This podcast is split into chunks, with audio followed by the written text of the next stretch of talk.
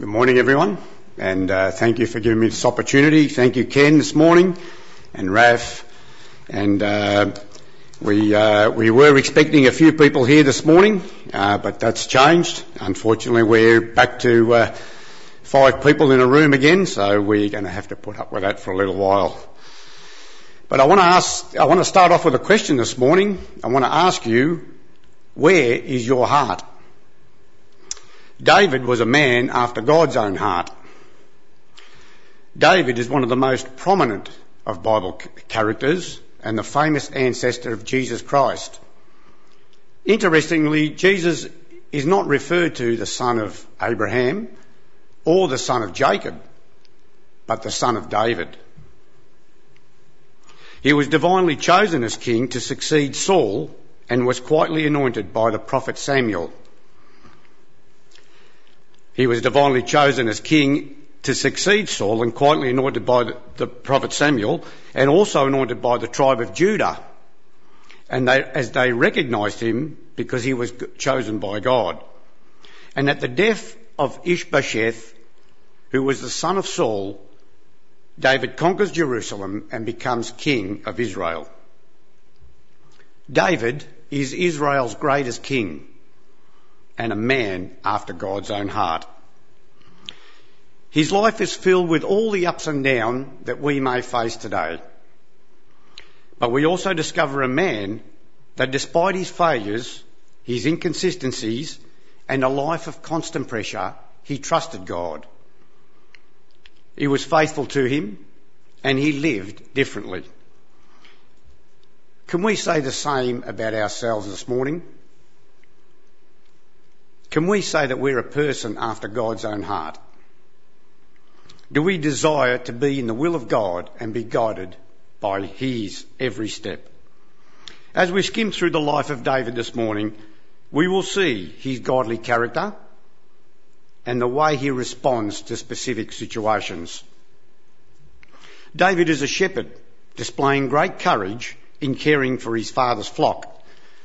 He builds up the skill to pursue and rescue in protecting his father's sheep. But he knows that his reliance is, and his deliverance comes from the Lord. The skills and the talents we have are a gift from God and they are best used for his purpose to bring glory to his name. David becomes a champion soldier when he slays Goliath, the giant Philistine, resulting in a victory for the people of Israel. You know, when we think of uh, David's confrontation with Goliath, it's really a little bit of a mismatch, isn't it? Um, that there's no doubt there is divine intervention. David knew that the skills and courage that he'd been given and his reliance on God for protection were enough to defeat his enemy. I don't know if you've ever been bullied before in your life. Um, I experienced it only once in mine. And it took me eight months of prayer and relying on God and waiting for His timing to build up the courage to speak up. I must add that my reason for speaking up was not only for me who was being belittled, but this guy was actually taunting others in the organisation. After much prayer, a point of, a point of confrontation came. It basically saw this guy and me come toe to toe. Um, if he had to hit me, he would have knocked me out. Fortunately, that didn't happen. But this was time to take decisive action. This was a time to act. I went straight to the manager and I entered his office and I closed the door behind me. After expressing some strong feelings for myself and on behalf of others, the manager decided to have a chat to this guy.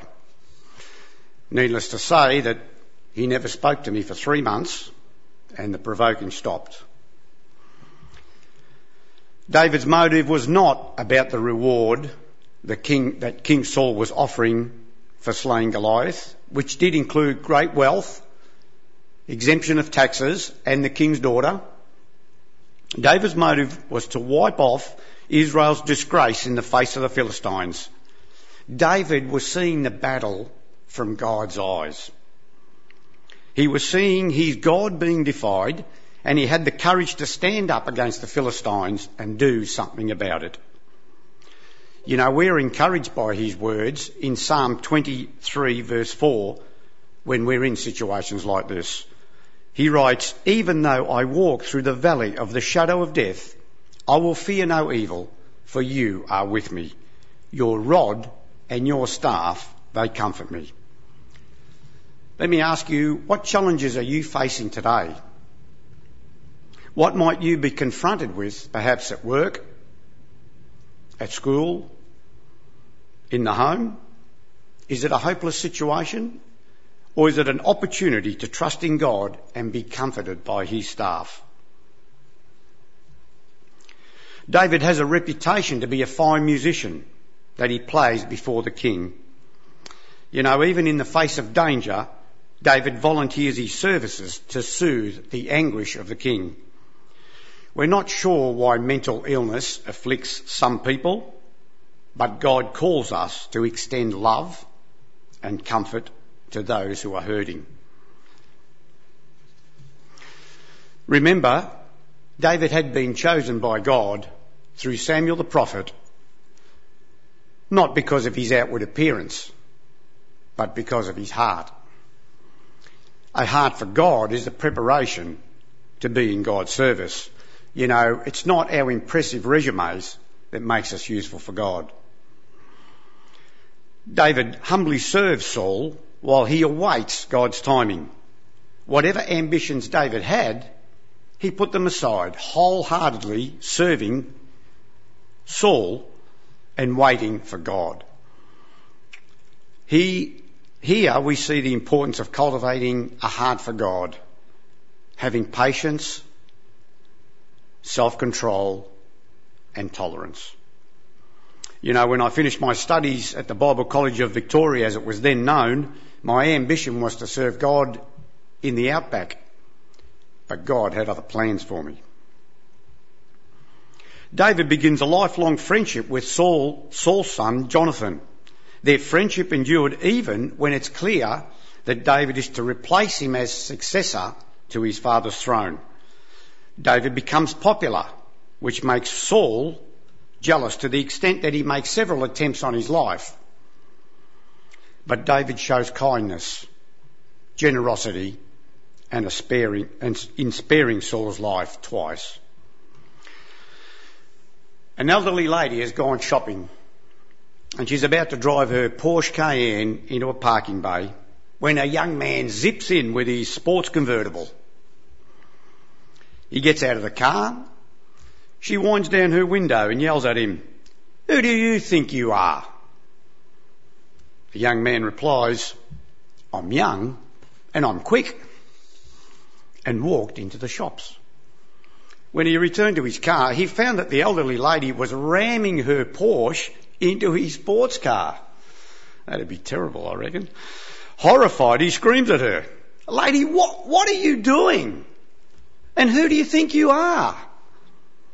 She replied, I'm old, I'm rich, and I'm getting even. When we get hurt, we are tempted to get even. We want revenge, don't we? Many of us think that revenge is sweet. But is it really? You know, as God's people, vengeance must be left with God. And only then do we really experience justice and blessing and a peace that surpasses understanding. You know, if there was anyone that had the right to take revenge, it was David. Saul continues to pursue David, causing him to flee and live on the run like a fugitive. On one occasion, Saul must answer the call of nature. Of all the caves, he chooses the one where David and his men are hiding. Coincidence? Not at all. Our greatest test of character comes at times like this, when our enemy is at their most vulnerable. But here is the temptation by David's men. They say to him, This is the day the Lord spoke of when he said to you, I will give your enemy into your hands for you to deal with as you wish. I'm not sure about you guys, and I'm not sure about anyone, but I check scripture and there is nowhere in scripture where God says that to David. Sometimes the unspiritual voice of the flesh can sound very convincing. But peer pressure comes into it. David arose, however, and secretly cuts off a corner of Saul's robe. Instead of rejoicing, David is filled and overcome with guilt in showing contempt for his king.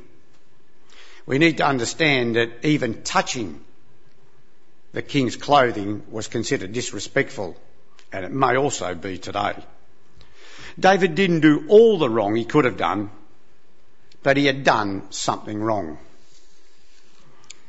And as he leaves, David is overcome with such guilt that he calls out to Saul, My Lord the King, bowing down with his face to the ground. It's here that Saul realises that David is righteous and that he will be the next king. Despite David's suffering through some great distress and danger, he did not retaliate. How can we show humbleness like David? How can we leave revenge to the Lord? The apostle Paul encourages us in these words from Romans chapter 12 and verse 17.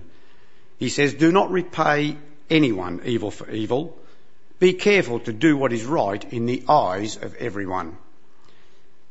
If it is possible, as far as it depends on you, live at peace with everyone. Do not take revenge, my friends, but leave room for God's wrath. And further down, do not be overcome by evil, but overcome evil with good. How do we put these words into practice? Well, firstly, we have to expect that we're going to be mistreated. Why? Because we're all sinners. None of us are always going to do the right thing, and there are some that are not even going to try and do what is right. Some will try and make our life difficult. Those people are probably better avoided. Have you been harmed by someone? Maybe someone has failed you just when you needed them most. Unfortunately, many people are going to let us down. We shouldn't be surprised. We have to expect it. Where were Jesus' disciples at his time of need? Secondly, when we have been hurt, we'll be tempted to retaliate. But it's here we must stop we must stop and bring it to the Lord in prayer. The Lord experienced temptation, so he knows exactly how you feel. Taking revenge only escalates into a cycle of evil. This is why it's important to take it to the Lord. And thirdly, you must leave the matter in God's hands and allow Him to be the judge. Just as David did when he said to Saul, as found in 1 Samuel chapter 24. He said, May the Lord be our judge and decide between us. You know, Jesus gives us an enormous challenge to love our enemies. And by doing so, we can overcome evil with good. We were reminded by Josh and Andy from our studies in 1 Peter how Jesus suffered for us at the hands of his enemies. Jesus was insulted. He was beaten. He was abused. He was mistreated. And like, and like I think Raf said earlier, for doing nothing wrong. But he left retaliation and vengeance in the hands of, the, in the hands of God. So if you do suffer for doing good and you endure it, it is commendable before, commendable before God. Christ suffered for us, leaving us an example that we should follow. On another occasion, David spares Saul's life again when he enters Saul's camp and takes away his spear and water jug while Saul was sleeping. Here we see David's character of love, kindness, and forgiveness. Now, David goes on to achieve great military victories and expands the kingdom. We read that he would spend time in prayer, for he trusted God for deliverance. How often do we pray for guidance in our time or our battles of, sorry, during our time of difficulty or our battles of life? After Saul and Jonathan died, David dedicates a lament to pay respect for them. He's the enemy, remember? But he showed no bitterness. He captures and establishes Jerusalem as the capital of Israel and wants to bring back the ark back to Jerusalem. He has two attempt, attempts at this because he fails the first time. He gets it wrong. He gets it wrong because he was disobedient. He didn't do it God's way. He tried to do it his own way. David wants to build a house for God. Ironically, God says, no, I will build you a house. It's here where God initiates the Davidic covenant. God promises to establish a royal dynasty for David that will last forever. This is God's commitment to fulfill the promise to Israel to have rest in the promised land and ultimately finds its fulfillment in the kingship of Christ, who was born of the tribe of Judah and of the house of David.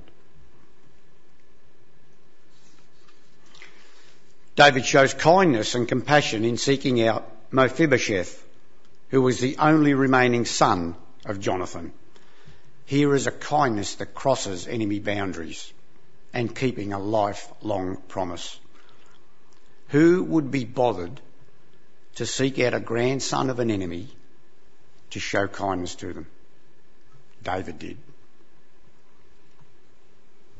Now, just as things start to settle for David, suddenly he's challenged again.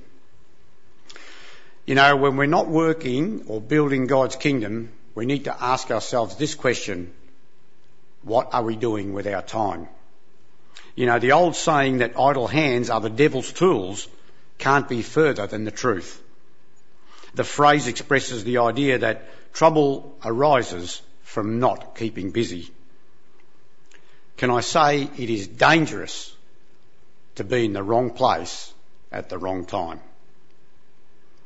David's sin with Bathsheba happened simply because he was in the wrong place. It was springtime and he should have been out with his men in battle. It is important to keep busy for God. Instead, he was idle and fell into temptation. But it gets worse. David tries to cover his sin by ordering the army general to send Uzziah, who is Bathsheba's husband, to the front line and orchestrates his murder. Sadly, in a short lack of concentration, David falls to the sin of adultery and murder. You know, we are all afflicted as human, sorry, we're all afflicted with our human nature. In Romans it says, for all have sinned and fall short of the glory of God. What do we do when we fall? We need to confess our sin, just as David confessed his sin before God. David shows remorsefulness and expresses his heart and soul repentance in the writing of Psalm 51. If you get an opportunity, have a read of that. In 1 John chapter 1 and verse 9, it tells us that if we confess our sin, he is faithful and just and will forgive us our sins and purify us from all unrighteousness. David knew that only God can forgive sin, and we know this through his son Jesus. Yes, David's life was filled with many ups and downs. He failed God on many occasions. But in his heart, he trusted in a God that would love him and get him through the tough times. And David remained faithful and committed to God's character. So this morning, let me ask you again, where is your heart? Do you have desire, do you have the desire to do God's will? Do you want to be involved in building God's kingdom? David lived differently in the face of adversity. And David Wilson reminded us last week to be in the world, but choose to live the way that Jesus lived. How are you living your life today? Let me conclude with this wonderful prayer of praise that David offers God. It's found in 1 Chronicles chapter 29 verses 10 to 13. David praised the Lord in the presence of the whole assembly saying this, and I'll say, I'll say this out as a prayer. Praise be to you, Lord, the God of our father Israel. From everlasting to everlasting, yours, Lord, is the greatest greatness and the power, and the glory and the majesty and the splendour. For everything in heaven and earth is yours. Yours, Lord, is the kingdom, and you are exalted as head over all. Wealth and honour come from you. You are the ruler of all things. In your hands are strength and power to exalt and give strength to all. Now, our God, we give you thanks and praise your glorious name. And all the people said, Amen. Thank you.